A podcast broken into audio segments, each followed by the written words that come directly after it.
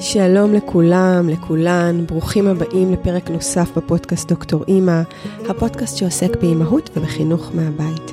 אני דוקטור ענבל כהן מידן, יועצת חינוכית לחינוך ביתי.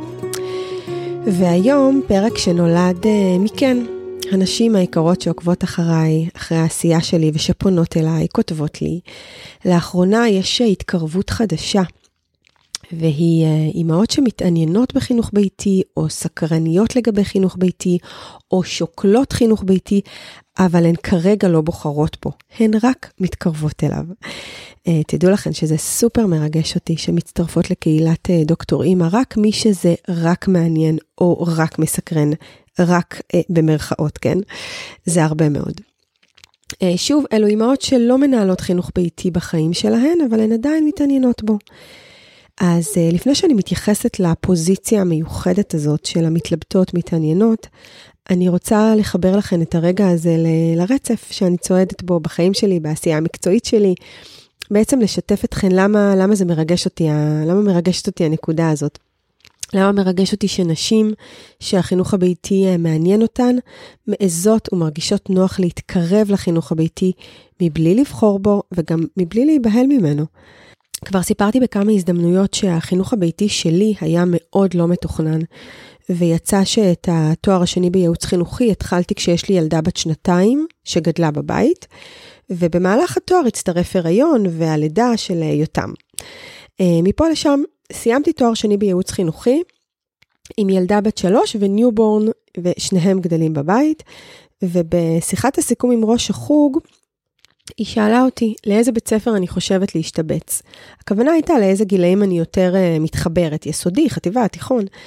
אמרתי לה שבכל השנה האחרונה בלימודים מתבשל בראש שלי uh, רעיון ש... שאני אהיה יועצת חינוכית במגזר הפרטי. והיא אמרה לי, למה שהורים יפנו ליועצת חינוכית באופן פרטי כשיש להם את השירות הזה בבית ספר? ואז אמרתי לה שיש נתח של הורים שאין להם בית ספר, והיא ענתה לי, ובצדק, כמה כבר כאלה יש? מעטי מעטים. Um, והנה מגיע הפאנץ'.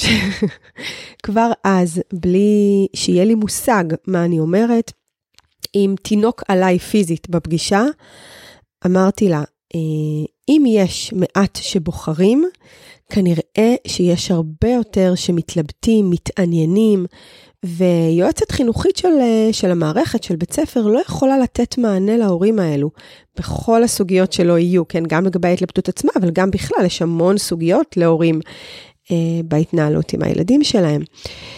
ואמרתי לה שאני אהיה שם בשבילם. זהו, אתם קולטים, אגב, באופן מפתיע היא העריכה מאוד את התשובה שלי, ואפילו אמרה שהיא מאוד מאמינה בזה.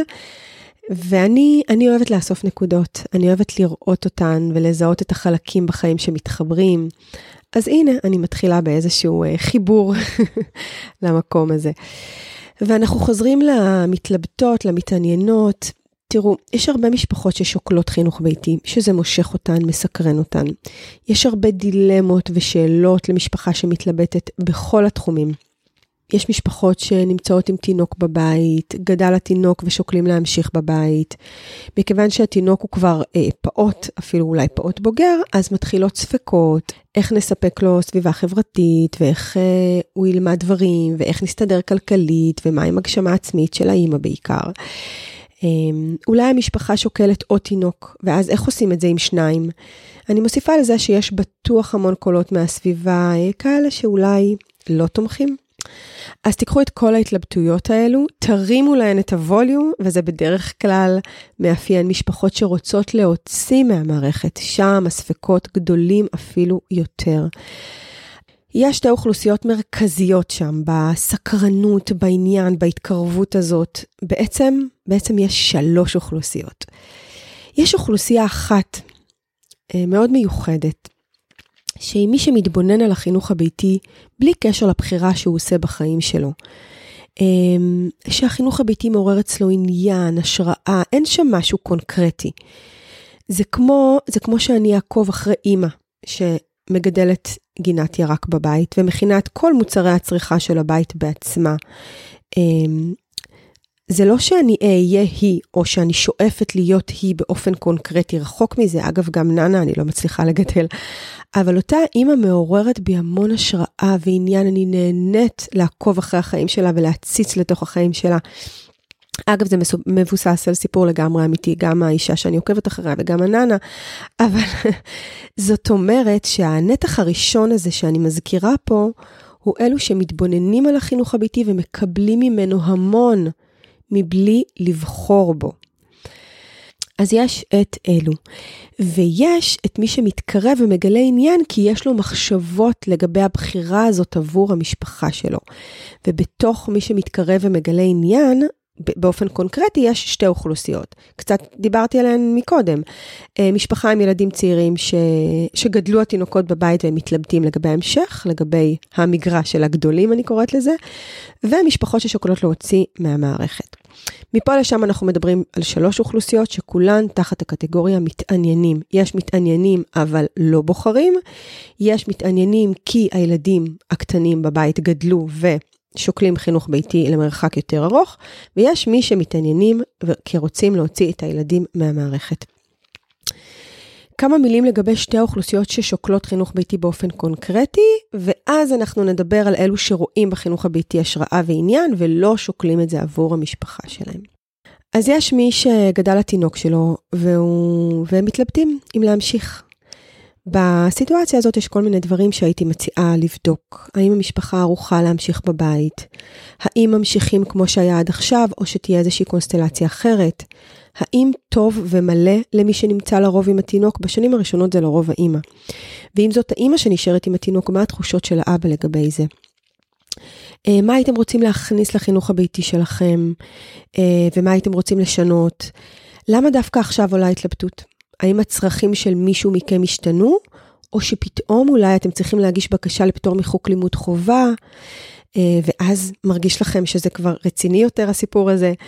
אולי הרעשים מהסביבה נעשים חזקים, ואולי דברים אחרים מעסיקים ומטרידים אתכם. בכל מקרה, הדבר הראשון שאני אומרת למשפחות בצומת הזאת, כדי להבין יותר את המקום שלהם, זה לקחת את המחשבה רק עוד שנה קדימה בתוך הסיטואציה שאנחנו נשארים עם הילד שלנו בבית, ואז לבחון את התחושה. אם התחושה טובה ונינוחה כשאני אומרת לכם, עזבו אתכם, רק עוד שנה, איך אתם מרגישים לגבי עוד שנה? בואו, לצורך העניין, בואו ניפגש עוד שנה, איך אתם מרגישים עם זה? אמ, אם, אם יש תחושה טובה ונינוחה, אני מציעה להמשיך. ואם עדיין יש קשיים והתלבטויות, אז בואו נדבר על זה. אה, ונפרום את זה, ונפתח את הכל. ולמה אני אומרת את זה ככה? כי לפעמים הורים עם תינוק בן שנתיים ששוקלים להמשיך איתו, מאוד מוטרדים מהיכולת שתהיה לו בעתיד לרכוש קריאה וכתיבה. אז אני עוזרת לכם לחזור לכאן ועכשיו. צעדים קטנים. כשזה יהיה על הפרק, קריאה וכתיבה, אפשר יהיה לעסוק בזה. כרגע זה ממש לא המשימה של הפעוט שלכם וממש לא האתגר שלו, יש לו הרבה אחרים. אה, ולפעמים מחשבות ארוכות טווח שודדות מאיתנו את ההווה, את הרגע הזה, ומוסיפות לנו עומס מיותר. אז אלו היו כמה מילים על האוכלוסייה הזאת, על תינוקי בבית ומה הלאה. אה, ומה לגבי משפחה ששוקלת להוציא מהמערכת ולעבור לחינוך ביתי? אז כשאני יושבת עם משפחה שרוצה להוציא מהמערכת, הדבר הראשון שנברר, האם מדובר במשבר. אם מדובר במשבר, אז בואו נדבר עם המשבר ועל פתרונות אפשריים. אולי החינוך הביתי הוא אחד מהתשובות לאותו משבר, אבל מהניסיון שלי, לרוב, אם מדובר במשבר, התשובה לא נמצאת בחינוך הביתי. אולי יהיה נכון להחזיר הביתה לתקופה מסוימת, אולי לשנה אפילו. אולי נכון יהיה לעשות מעבר כזה או אחר, אולי תקופת צינון, אולי מינון אחר.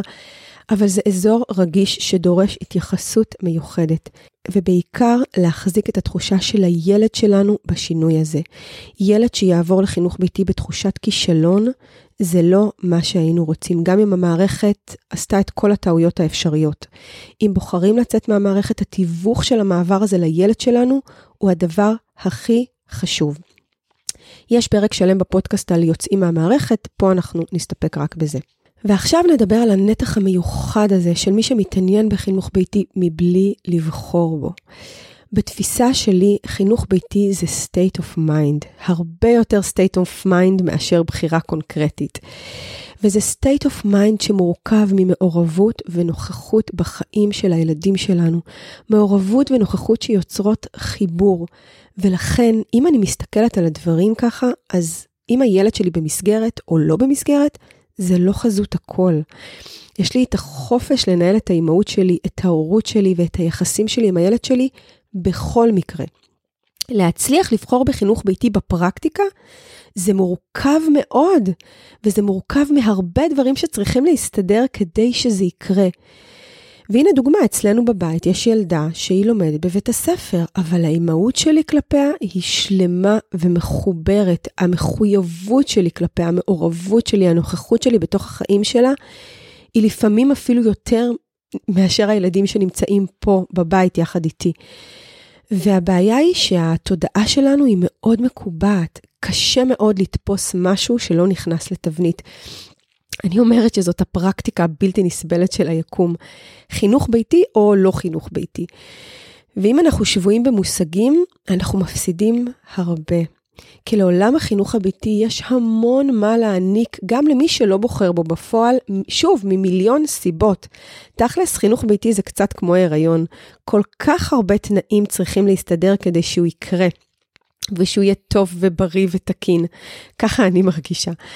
ואתם מבינים כמה הפסד יש פה?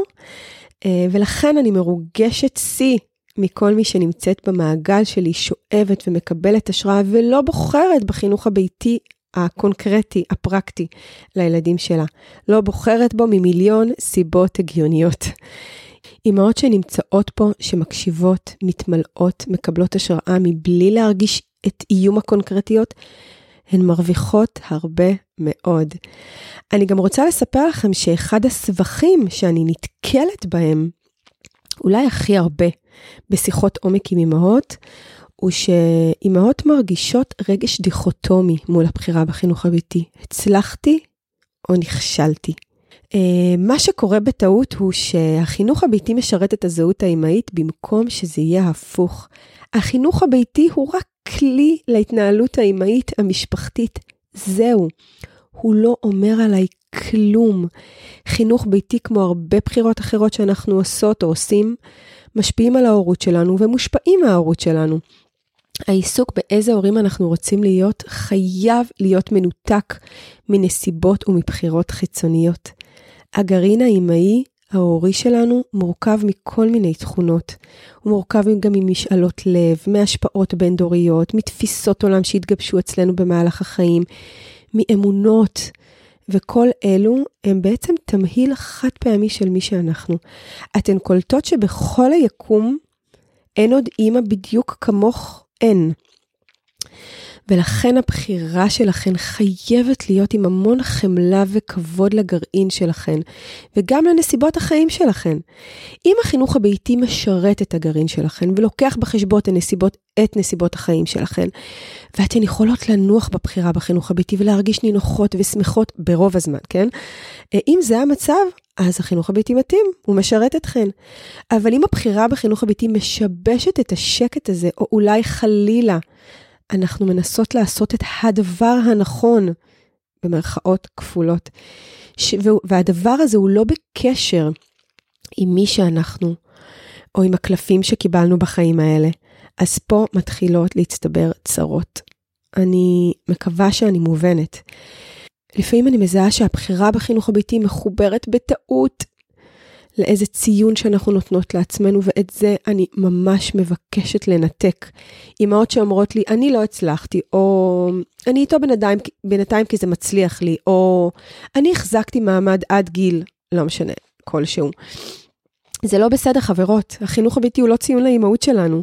היא בחירה שיכולה או לא להסתדר בחיים שלנו, וזה לא אומר כלום על האימהות שאנחנו לכאן או לכאן.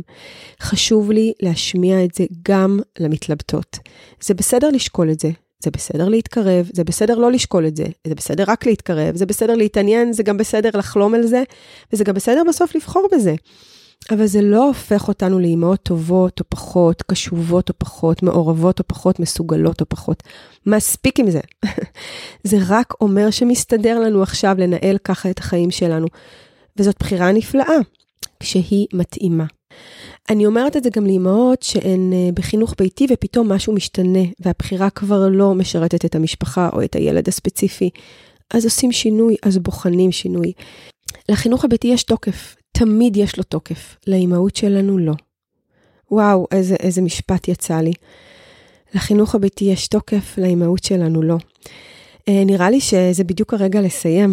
אני רוצה, אה, רגע לפני שאני סוגרת, לספר לכם שהפקתי קורס שעוסק בחינוך ביתי על כל ההיבטים שלו, והוא מתאים מאוד למתלבטים, לבוחרים וגם לסקרנים. הוא קורס מלא ומקיף את כל, ה... אני חושבת שהקפתי בו כמעט את כל עולם החינוך הביתי, והוא מחולק לפרקים קטנים, קצרים, נגישים ואכילים, וכל פרק עוסק בסוגיה שהיא מאוד מעניינת את מי שעסוק בחינוך הביתי.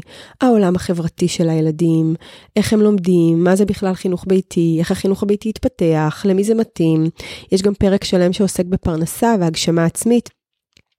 ויש גם שני פרקי בונוס בקורס, שהם פונים לשתי אוכלוסיות שדיברנו עליהן פה היום. אה, אוכלוסייה אחת של אה, תינוקות בחינוך ביתי בשנים הראשונות של החינוך הביתי, ואוכלוסייה שנייה זה יוצאים מהמערכת. ובעיקר כל הקורס, כל התוכן שבו עובר אליכם ממני, דרך נקודת המבט שלי, שמי שכבר קצת מכיר אותי יודע שנקודת ההתבוננות שלי על החיים וגם על החינוך הביתי הן לא סטנדרטיות ולא שגרתיות. אני מאמינה בקורס הזה מאוד. כל, אה, כל מה שליווה אותי בזמן שהפקתי אותו הוא שאני רוצה כזה לעצמי. אז אני מצרפת לכם קישור. תודה שהייתם איתי. תמשיכו לעקוב ולכתוב לי, זה משמח אותי ועוזר לי להמשיך.